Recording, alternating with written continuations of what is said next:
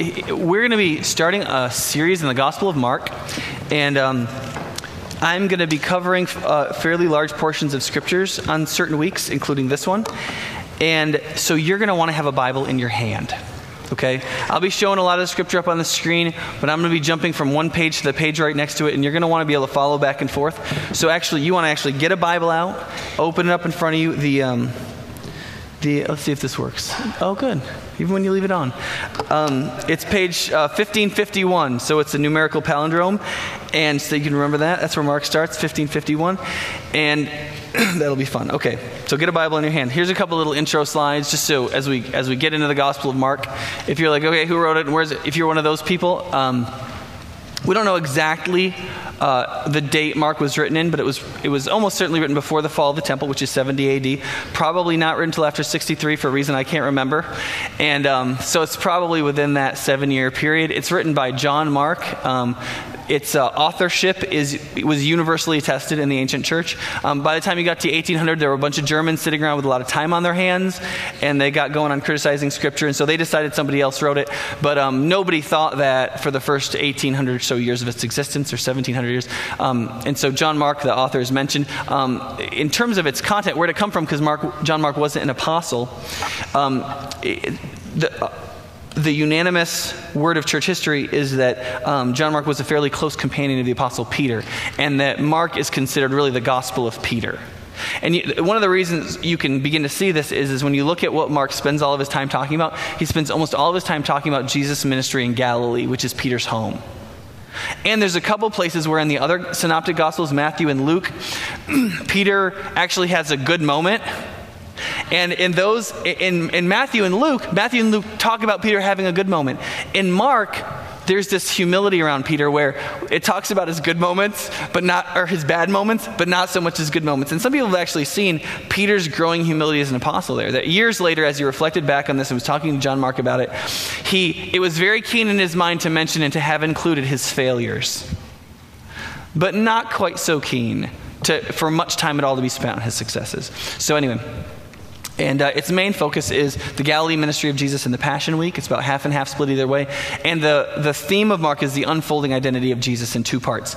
Um, Mark, you can split right down the middle. Um, chapters 1 to 8, Jesus is the Messiah. Chapters, uh, second half of chapter 8 through 16, the kind of Messiah Jesus is. So it's kind of split two ways like that.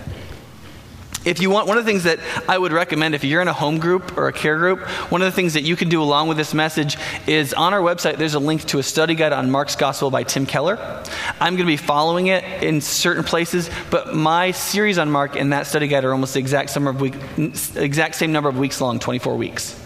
So if you got that and did that in your care group and did it in relationship to the sermon, it would flow.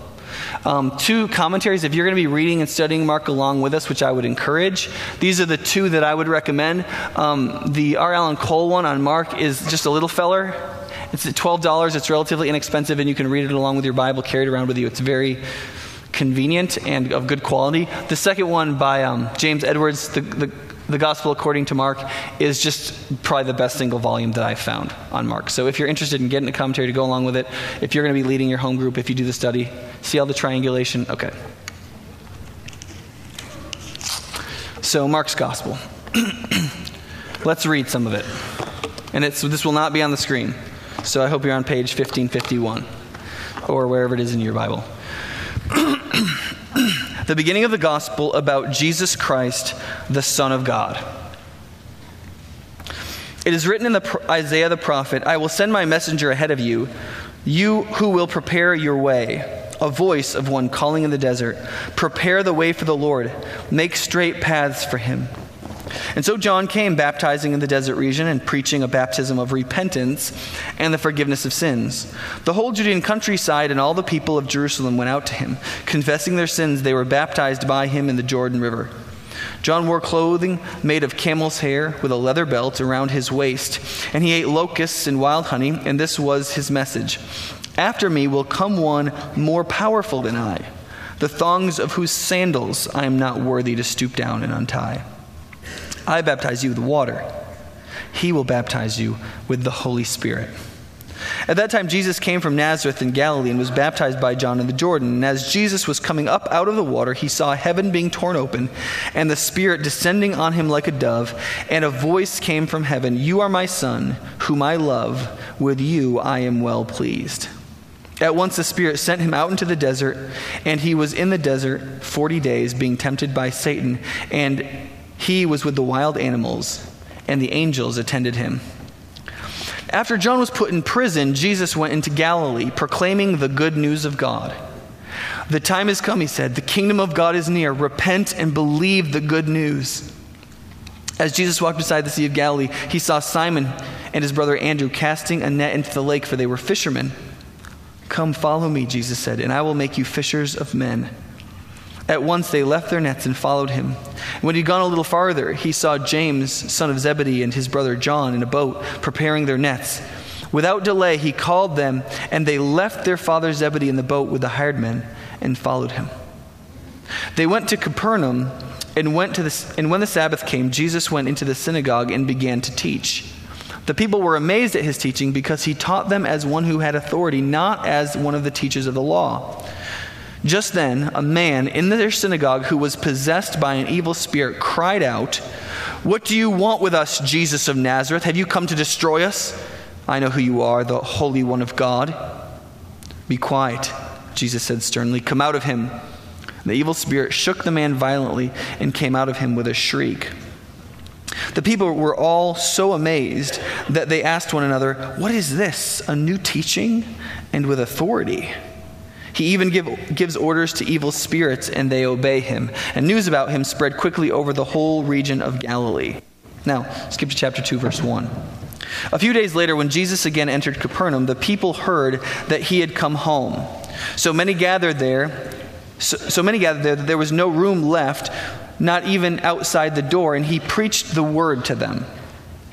Some men came bringing to him a paralytic, carried by four of them. And since they could not get to Jesus because of the crowd, they made an opening in the roof above Jesus, and after digging through it, lowered the mat the paralyzed man was lying on. And when Jesus saw their faith, he said to the paralytic, Son, your sins are forgiven. Now, some teachers of the law were sitting there, thinking to themselves, why does this fellow talk like that? He's blaspheming. Who can forgive sins but God alone? And immediately Jesus knew in his spirit that this was what they were thinking in their hearts, and he said to them, Why are you thinking these things? Which is easier to say to the paralytic, Your sins are forgiven, or to say, Get up, take your mat, and walk? But that you may know that the Son of Man has authority on earth to forgive sins, he said to the paralytic, I tell you, get up, take your mat, and go home. He got up, took his mat, and walked out in full view of them all. This amazed everyone, and they praised God, saying, We have never seen anything like this. In Mark's gospel, there are a number of places where you get these crowd summary statements and they mark off sections of his gospel. Um, chapter uh, 1 1 through 212, in that sense, are a unit. It, it goes together, it's one act of the drama. There's about five in the first eight chapters. now, what I want to do is I want to cover the theme of this first section of the Gospel of Mark. Now, Mark is writing to people who are not who don't know very much about the gospel, about Judaism, about Mark is the gospel for beginners. You read most of the other gospels, and it's assumed that you know a lot of stuff. Mark isn't like that. Mark is basically a show me, don't tell me gospel. He tells us almost everything through actions, not through descriptions. Okay? And he just goes right to it. He doesn't, there's no Sermon on the Mount in Mark. It's the leanest, meanest gospel. And so um, it's really, in some ways, the evangelistic gospel. They're all evangelistic gospels, but Mark is designed to take you from nowhere to introducing you to the king. Now, people come to church, or they come to the gospel, or they come to Christian faith for a lot of different reasons, right? There's as many reasons as why you first showed up in this room, probably as there are people in this room. And some people come because they want to they want an overall philosophy of life that kind of puts everything together. They can see their life and their values going in different directions and they want something to pull it all together. Some people are just really looking for a moral compass. A lot of people, they're really just looking for a moral compass for their kids, not for themselves, right? But they come for the moral compass gig. Some people are just looking for emotional encouragement. Some are looking for some kind of sense of spirituality or a sense of immediate connection with God. They're looking for something like that. But um, if you come with that as the first thing on your mind, what you're going to find is you're going to find the gospel, and you're going to find Mark's gospel in particular, confusing, because that's not the point. Now, Christianity is emotionally encouraging. It, there are spiritual components to it that are mystical. Um, it is a philosophy of life, and there it does create tend to create moral improvement in people. But that's not what is happening in the gospel, because the gospel is news, not advice or philosophy.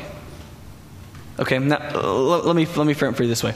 Um, a few, seven years ago, I was riding in an overnight 11 hour train ride from the Indian city of Nagpur to the Indian city of Warangal in 95 degree heat with no air conditioning. And um, it's not it was not tourist missions, let me just tell you that, okay? And so I'm on this train, and you need to understand that it's not just, so you can kind of see the fan. Can you kind of see the fan up here? Yeah, it's because you'll die if there isn't one. And you need to understand that Indian trains can be a little crowded. So, so I'm having this, so I get to ride on this train for 11 hours with this kind of deal. So I'm, I'm in there and I've, I've bought this book and I'm reading this leadership book on my bunk, which is the third one up. Like, it's this close to the ceiling. So I'm like reading my book, and this is what I'm going to get to do for 11 hours. And, um, so I get out for a minute and I'm kind of sitting on the edge of the bed. And I'm the, okay, this is not a place where white people go. So I'm the only white person for miles around, only white guy on the train. And so this, I'm looking, it's just all Indian guys, and none of them know English. It's not like, oh yeah, we're Hindi, but we know English. No. So the Sikh guy comes up to me. He's about, he's about 19 years old, and he sits down and he says, you know, you really shouldn't be reading that book right now. In English. And I was like, um, I'm thinking, okay, Captain Judgment, what's going on? And, um, I'm like, well, what, what, do you mean? He's like, well, you really should be experiencing India right now. And I wanted to say, do you see this perspiration? I'm experiencing India. um, but, but what I realized was that was a backward saying of him saying, I want to experience something of America. That's what he was really saying. And so we, we talked for like four and a half hours. And here's the thing that was kind of surreal about the conversation. Okay, so this is seven years ago.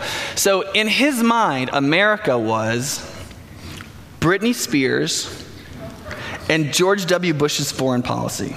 Okay? Now imagine having a conversation with somebody who, who really sincerely believes that your mental structures are the combination without remainder of Britney Spears' corpus and George W. Bush's foreign policy as it gets through commentators who write in Hindi in India. And, and the person who's talking to you is not being sarcastic or ironic in thinking that about you. The person very sincerely believes that that's who you are. And so he kept saying, well, you know, Americans believe this, and Americans think this, and Americans believe that. And I, and I finally just said, listen, dude, you got to stop here, okay? Um, America is not as diverse as India, but we're a pretty diverse nation. What you need to realize is, is that the, that the thing that all Americans have in common is not a, any particular philosophy the thing that all Americans have in common is that they all live in America. I mean, that's really, I mean, that's really all you can say is that they're human and they live in America. I mean, everything else is not true of all of them. And, you know, on lots of big issues, we're split 50 50. And if I ask anybody to even recite the preamble to our Constitution, they're going to look at you like you're from Mars. Okay? There is no, nothing unifying Americans other than we are all Americans. We all are part of the same country right? And this is one of the things that can confuse people when they come to Christian faith. Is what they think is that, oh, I'm going to come to Christian, where there's going to be like this Christian philosophy and everybody's going to think the same thing. No, no, I don't think that. Uh, Jesus did not come to announce a philosophy. Now, is there Christian philosophy? Yes. Right? But that's not the bottom level. What's the foundation? What is, what's everything built on? Everything is built on a king who came to announce a country. You have to get that in your mind. If you don't get that in your mind, Christianity can never make any sense to you. It can ne- because you'll think, well, you know, I compared Christianity with Buddhism and they don't compare. You can't. One is a philosophy of metaphysical spirituality. The other is the announcement of a kingdom. They're not the same. They're totally different. One is a sociological philosophy that tends to be mystical, and one is God intersecting history as a king who announces that there is a country for those who will repent and believe. They're totally different things. It's apples and oranges, they don't even intersect. And so, and so if you come, and so I'm sitting with a Sikh guy, right? So he's from Hindu Buddhist land. So religion is all about mystical philosophies and so on. And so to him, Christianity seems really weird. They're like, well, he, he essentially wants to know what my Swami Jesus teaches. And my, I'm like, my Swami Jesus teaches that he's king of everything. That's what he teaches. you know? Um, so, when we come to Mark's gospel, one of the things we need to recognize way up front is that the gospel is the announcement of the news that God is king and is making a kingdom. All right? The word gospel is news that's good news, that's significant, and that requires a response. It's, it's news that's big enough that will affect you. So when it says here, the beginning of the gospel about Jesus Christ. So, is, what's the good news about? It's about this guy, Jesus Christ, who's the Son of God. And then he says, after John was put in prison, Jesus went into Galilee proclaiming the good news of God. The time has come, he said. The kingdom of God is near. What does that mean?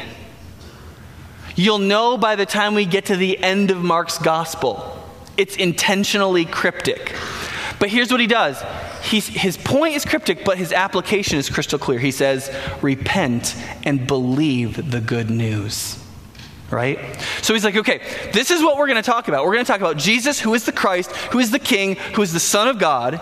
He's announcing a kingdom and in order to enter that kingdom, he's inviting you to repent and believe. That is, completely change your mind about your mental structures that are against the kingdom. Believe that it's coming. Believe that that news is good news, not bad news. And become his disciple. Because what happens right after this in Mark's gospel? He says this, and what does he do? He walks out to the lake, and what does he say? He sees Peter and Andrew. What does he say? Come, you follow me. And then he goes to another place. There's another couple guys. He goes, Hey, you guys, you. You come, you follow me, right? That happens right after this. So you go, well, what does it really mean to repent and believe? Well, that's what it means. Because you need to understand is if you're reading Mark for the first time, do you know that these four guys are going to be apostles? You don't know that. They're just dudes that fish. And Jesus shows up and he says, Come on. Come follow me. Come be, become part of the kingdom. Come with me. You're going to see something. Right? And so that invitation is universal. It's a universal invitation for you to come and follow me, to repent and believe and be part of the new kingdom because Jesus isn't announcing a philosophy. We're going to get into his teaching as time goes on. But Mark, for these first two chapters, is com- well, here's the things you'll find. What teaching of Jesus can you find in the first two chapters of Mark?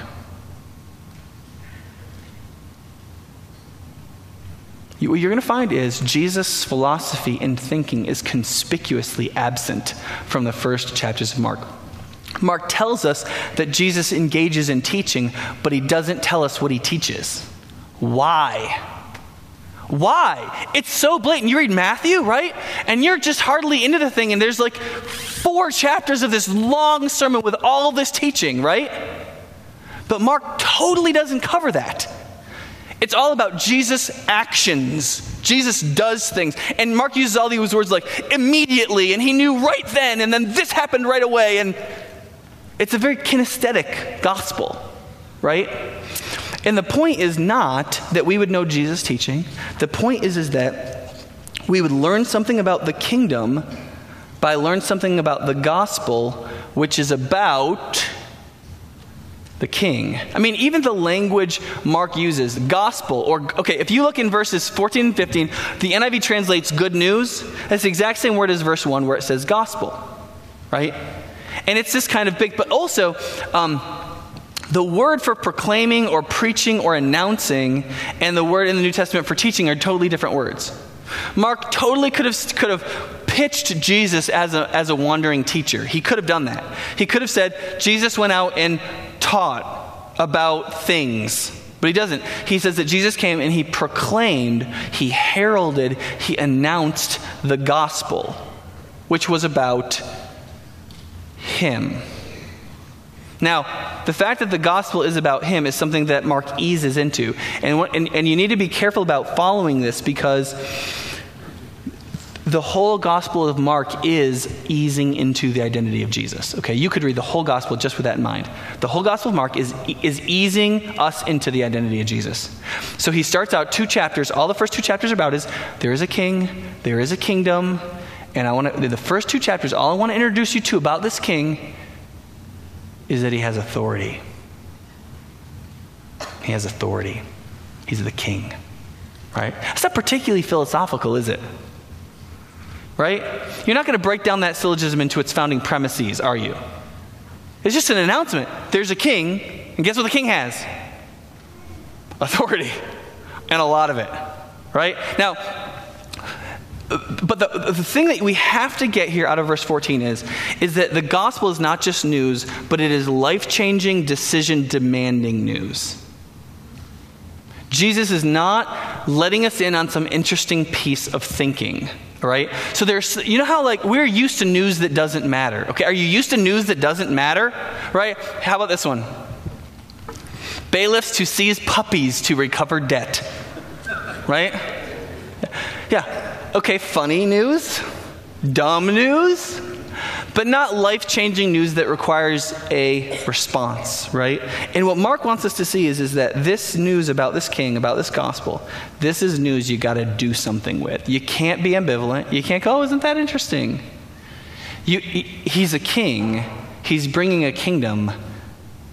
You're either in the kingdom or you're not in the kingdom. And apparently, from what he says, the choice is up to you. So for 24 weeks, that's going to be my message.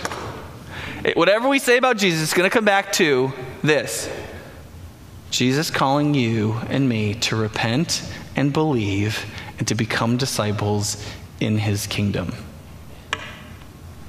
Okay? Now, what I want to do in the next couple of minutes is go through two episodes about his authority because the key, the, the key here is that the, the kingdom and the message rest on the king because he's going to really introduce Jesus, not the message and not the kingdom, really. That's all he says about the kingdom. And then it's from there, it's all about the king, right? And the main thing he's going to introduce us to is Jesus' authority. So, two episodes here on Jesus' authority. Remember this one we just read? They went into Capernaum, and when the Sabbath came, Jesus went to the synagogue, began to teach. The people were amazed at his teaching because he taught them as one who had authority, not as the teachers of the law. Right? So he goes in the synagogue, he starts to teach, and his teaching has authority. That's what people notice. Now, what I want you to notice is before there are any miracles, there is teaching. There's preaching, there's announcement. This is really important because you could think that the interesting thing about Jesus is that he does miracles. And that's not the interesting thing about Jesus. Okay? It's not the, uh, it's interesting, but it's not the main interesting thing about Jesus. In Mark, what you will always see is teaching or something about the king preceding the miracle. And the miracle is meant to show the identity of Jesus. So he comes in and he teaches. And so here's, here's the question you could, you could ask you could say, okay, so this Jesus comes in and he, sa- he has the authority to tell us the good news, right? He has the authority to, to preach, and his authority exceeds the highest level of authority we're used to. Okay, so think about who gets the authority to tell you stuff and you believe it, right? I mean, a lot of us, I don't know if I've done this bit at this church yet, so forgive me if I've said this already, but most of us really think we believe what we believe for good reasons. Most of us really think that. And the fact is, is that that's false. Um, most of us have not actually investigated down to the data points and reconstructed everything that we believed on scientific premises based on the scientific method all the way down. For 95 to 99 to 100% of what you believe, you believed somebody who said something. That's just a fact. And it's a fact because we live in an information age, and it's, it's frankly not practical for non omniscient beings to be going out and investigating everything. You have to subcontract knowledge. It's necessary. You can't get around that. There's nothing you can do. Even if you want to know everything for the right reasons, all you can do is get a PhD in a subfield of a subfield of a subfield of a subfield of a subfield of a subfield of a subfield of a subfield. And even then, you have the problem of whether or not your knowledge is properly integrated with all the other subfields and all the other fields and fields of fields, which it's probably not, which is why you go to conferences and pay a lot for hotels. The fact is is that the most of what we believe we believe based on some authority that we've accepted as trustworthy the, the, difference is you're either conscious of that or you're unconscious of that it's not true or false okay it's true it's just whether you're conscious or not. Now, so Jesus comes on the scene and he says basically, I've got the authority to be one of those people that you buy into, that you believe. And so the question is, well, how much authority, right? So I think of who has the top levels of authority to tell me things that I'm going to believe, right? There's certain people I've grown to trust. There's certain voices in culture and community that over time I've seen what they say turn out to be right, and so I trust their judgment in their field. And I have this sort of web of faces and minds and people and sources that I use based on track records and so on, so on and so forth, right? That's how we all do it. And Jesus comes in the middle and he goes, Yeah, I'm, I should really kind of be at the top of that. And then all these other voices really ought to be judged in relationship to me, not the other way around. He's got authority above the teachers of the law. The teachers law were the authoritative experts. Jesus has more authority than them. And so the question is well, how much more authority? Well, here, here's how much enough to tell demons what to do, apparently. I mean, this is the whole point of the exorcism. The whole point of the exorcism is there's a certain level of authority that studying can never get you. There is a level of cosmic authority that tells demons, that tells sicknesses what to do. Okay, now I have never interacted with somebody with that kind of authority who was very well educated. listen, I could not be more for education, but I'm just going to tell you, it's got a ceiling. That's all I'm saying.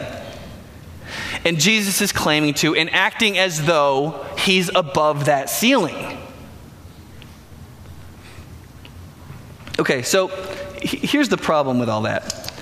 So apparently he has enough authority to tell demons what to do. That's kind of a lot of authority. He has the right to preach the gospel. But there is one premise that is still suspect in his gospel, and that is his right and ability to forgive sins. Now, it's, it's, it's well and good to teach teachings about God and what God is like and how we should follow him and how we should be his disciple and all those sorts of things, because any rabbi can do that, right? I mean, we would say now any pastor can open up the Bible and preach and tell us how to live toward God.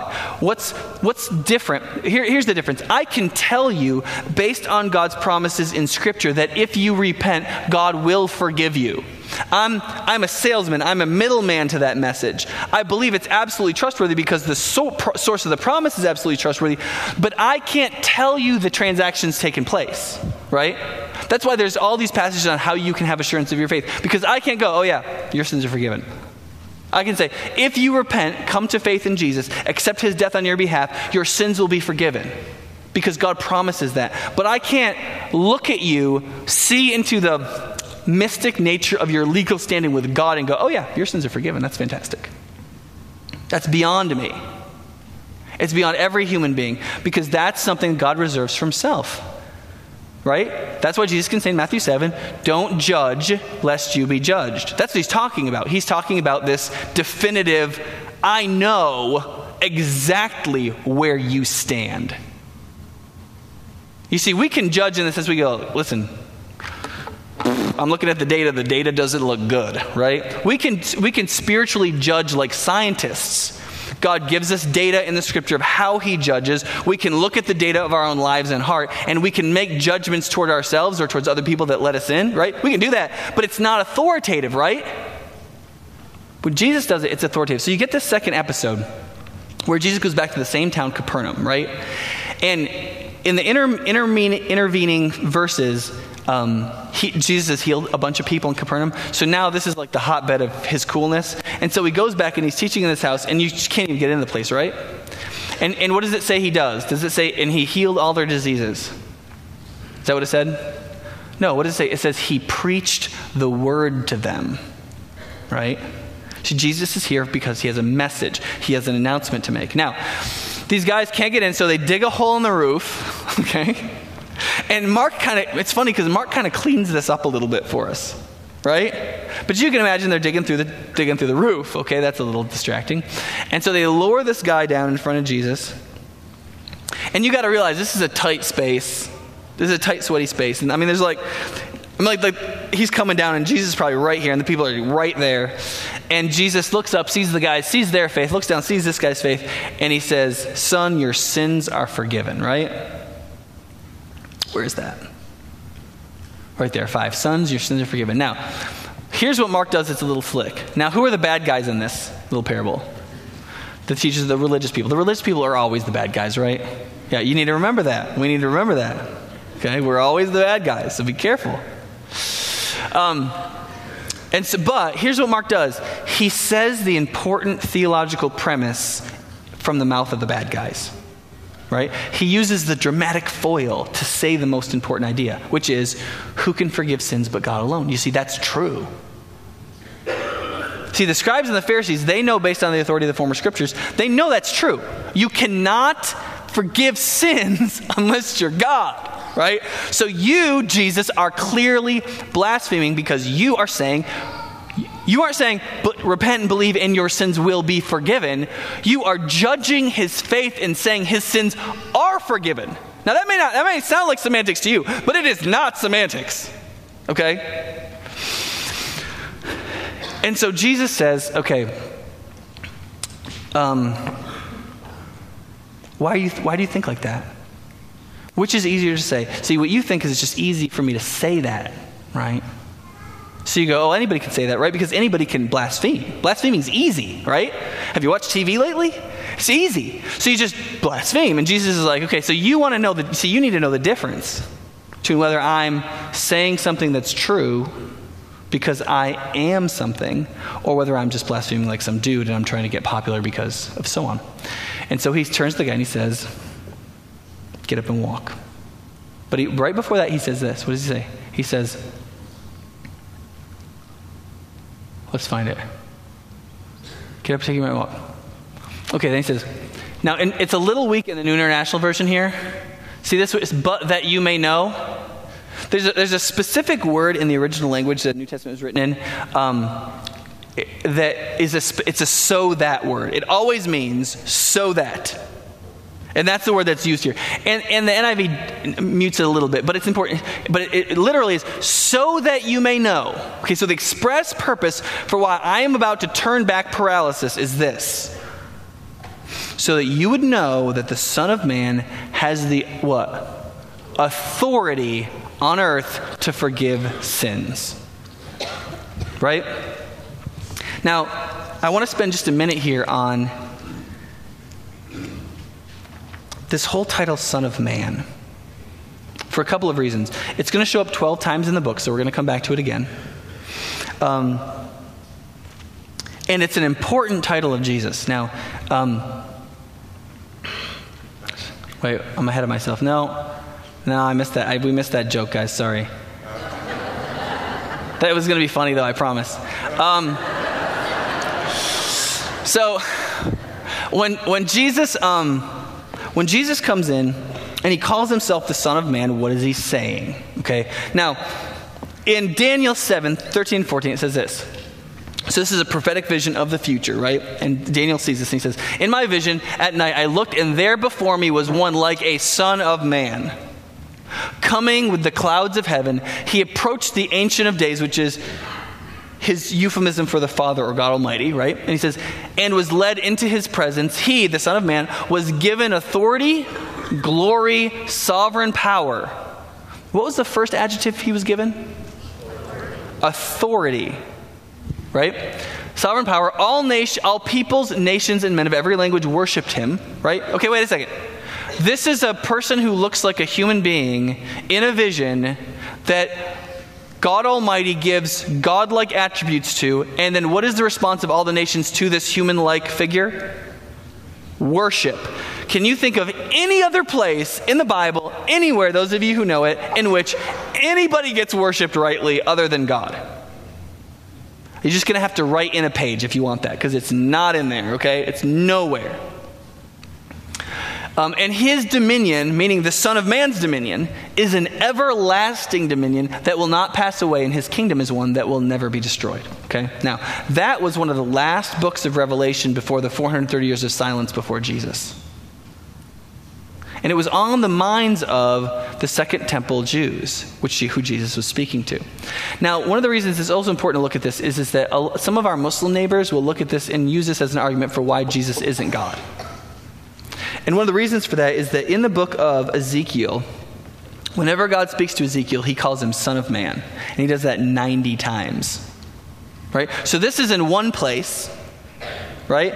God refers to Ezekiel, Son of Man, 90 times as Son of Man. So you just, you know, and they'll just say, listen, how do you know he's not just referring to Jesus as a prophet? Because what do Muslims believe Jesus is?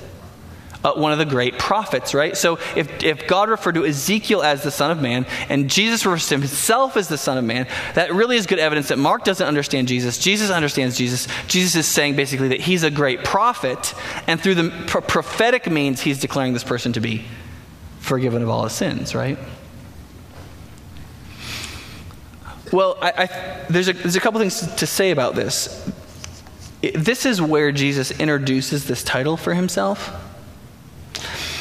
And he chooses a very specific place to introduce this as his title.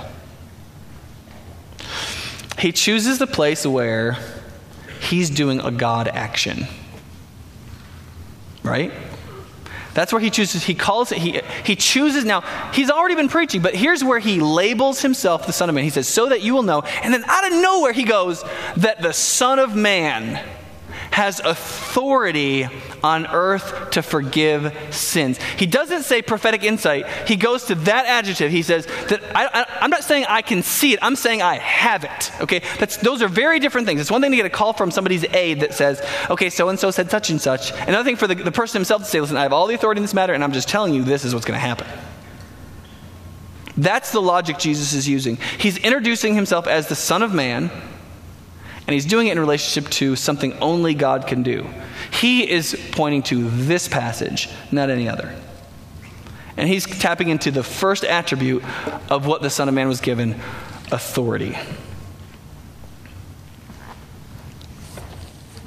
Oh, wait, no, that, that still works. Okay, so when just to know that Jesus has come on the scene, that the King of the kingdom is here, and that he has authority, that's not necessarily inherently good news, right? There's a lot of people who have authority, right? Do you get it now? Right? There's a lot of people who should not have any authority, but they still have some, in fact, almost everybody here has some modicum of authority, right? But why is it good news that Jesus has all authority? And here's why. Because in between these two episodes, it shows us the sort of authoritative person Jesus is. In 35 to 39 in chapter 1, it says this very early in the morning. So Jesus has just healed all these people in Capernaum, right? He's just done these miraculous works. It's the first major set of miracles he does in Mark's gospel. It says, Early in the morning, while it was still dark, Jesus got up, left the house, and went off to a solitary place where he prayed, which in most sermons is going to be about what? Us waking up and getting away and making sure we have a good prayer time, right? It's not what this is about. Now, that's, that can be, it's totally fine to say that, but that's not what this passage is about. He says, Simon and his companions went to look for him, and, and when they found him, they exclaimed, Everybody's looking for you! Jesus replied, Okay, so Jesus replied, Let's go somewhere else to the nearby villages so I can preach there also, for that's why I've come. Now, think about this. Peter and James and John and Andrew have shown up. Why? Because they're big stuff in Capernaum, right? Mean, Jesus healed all these people. Everybody's looking for you. Jesus goes back later and has a full, more than a full house, right? And so they're like, dude, come. I mean, we're big. Let's go. And what is? And what do they hear from Jesus? Yeah, He goes, listen. And, and it's almost like Jesus didn't hear them. And he goes, you know, we need to go to other places and, and announce the kingdom because that's why I've come. Right? I mean, this is a king who announces himself to one group of people, becomes popular, he turns around and he walks out of that popularity into another place where he's completely unknown, where the good news has not been heard, so he can tell it there. And he will do that again and again and again until somebody kills him for it. That's the sort of king this is. And, the question becomes okay, well, why? Is it because he had fame there and he thought he could expand his fame and so he went to grow his fame all over the world? Well, not if you read the next few verses. Because he leaves there to go preach, right? And he runs into this guy. Now, why does Mark include this guy? He's just getting going, right? He's just telling us the big picture about Jesus. He's walking, and he, and he, he includes this dude that is meaningless. I mean, they're, they're going somewhere else. They meet this guy that he heals along the way. It's insignificant. Oh, a man with leprosy came to him and begged him on his knees, If you are willing, you can make me clean. Right?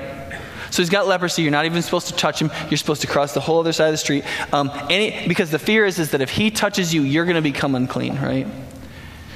Um, that he has the power to destroy, even though he doesn't want it, right? And he says, and, and here's what it says in verse 41. And it says this twice in, in Mark's gospel in very conspicuous places. It says, filled with compassion. Jesus reached out his hand and touched the man. Okay, he touched the guy with leprosy, right? That's supposed to be big. You're, if you were a Jew, you would think that was big, okay?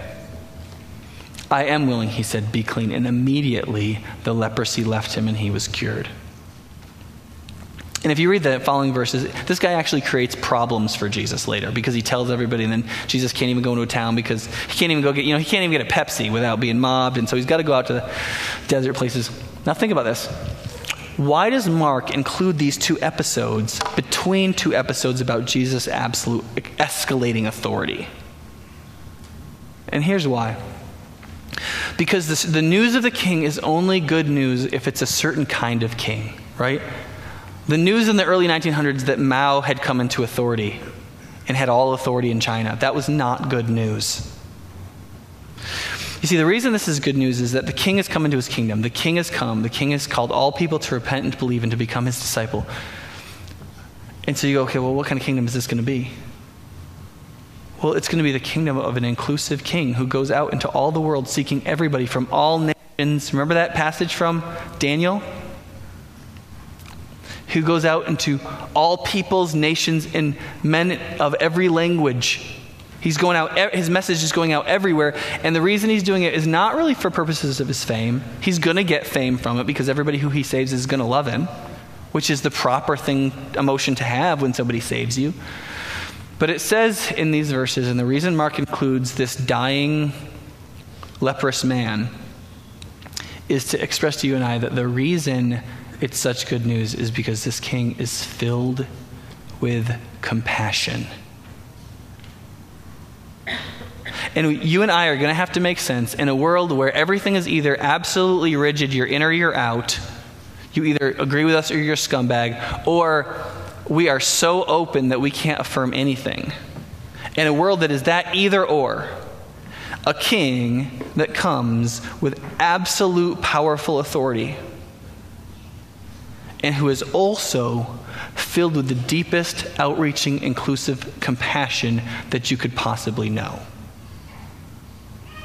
That's the king. And Mark is not particularly interested when he, when he wrote this for everyone to read what felt need you came here today with. The big puzzle piece that you need to put it all together is, is that the whole thing fits first and foremost under this a king has come to announce his kingdom in which you could be a part a king that is full of absolute authority and the deepest compassion that you could possibly know. And he's called you to come and be one of his followers so that you can learn more about him, you can be part of the kingdom, and that you can learn and experience all the things you came for. But you can't do that until you enter the kingdom. Let's pray. Father, we pray that as we work through this gospel, that you would open up for us vistas of what this king is like, what Jesus is like, how great he is, how good he is. And I pray that you would impart faith to us to believe. That we would recognize that this really isn't a question of reason. That all of our reasonable faculties can look at this and say, well, it's coherent. And, and at some point, we're going to have to choose whether to believe the source or to disbelieve the source. And I pray that you would well up in us faith and repentance and desire to follow you and know you. And I pray that you would help us to be a people that will learn your teachings and experience all the felt needs that we have, will be delivered and helped in all the trials of our lives because we know Christ. We know the compassionate, authoritative King. And that in whatever trial we face, we know that his love and his sovereign power hangs over us.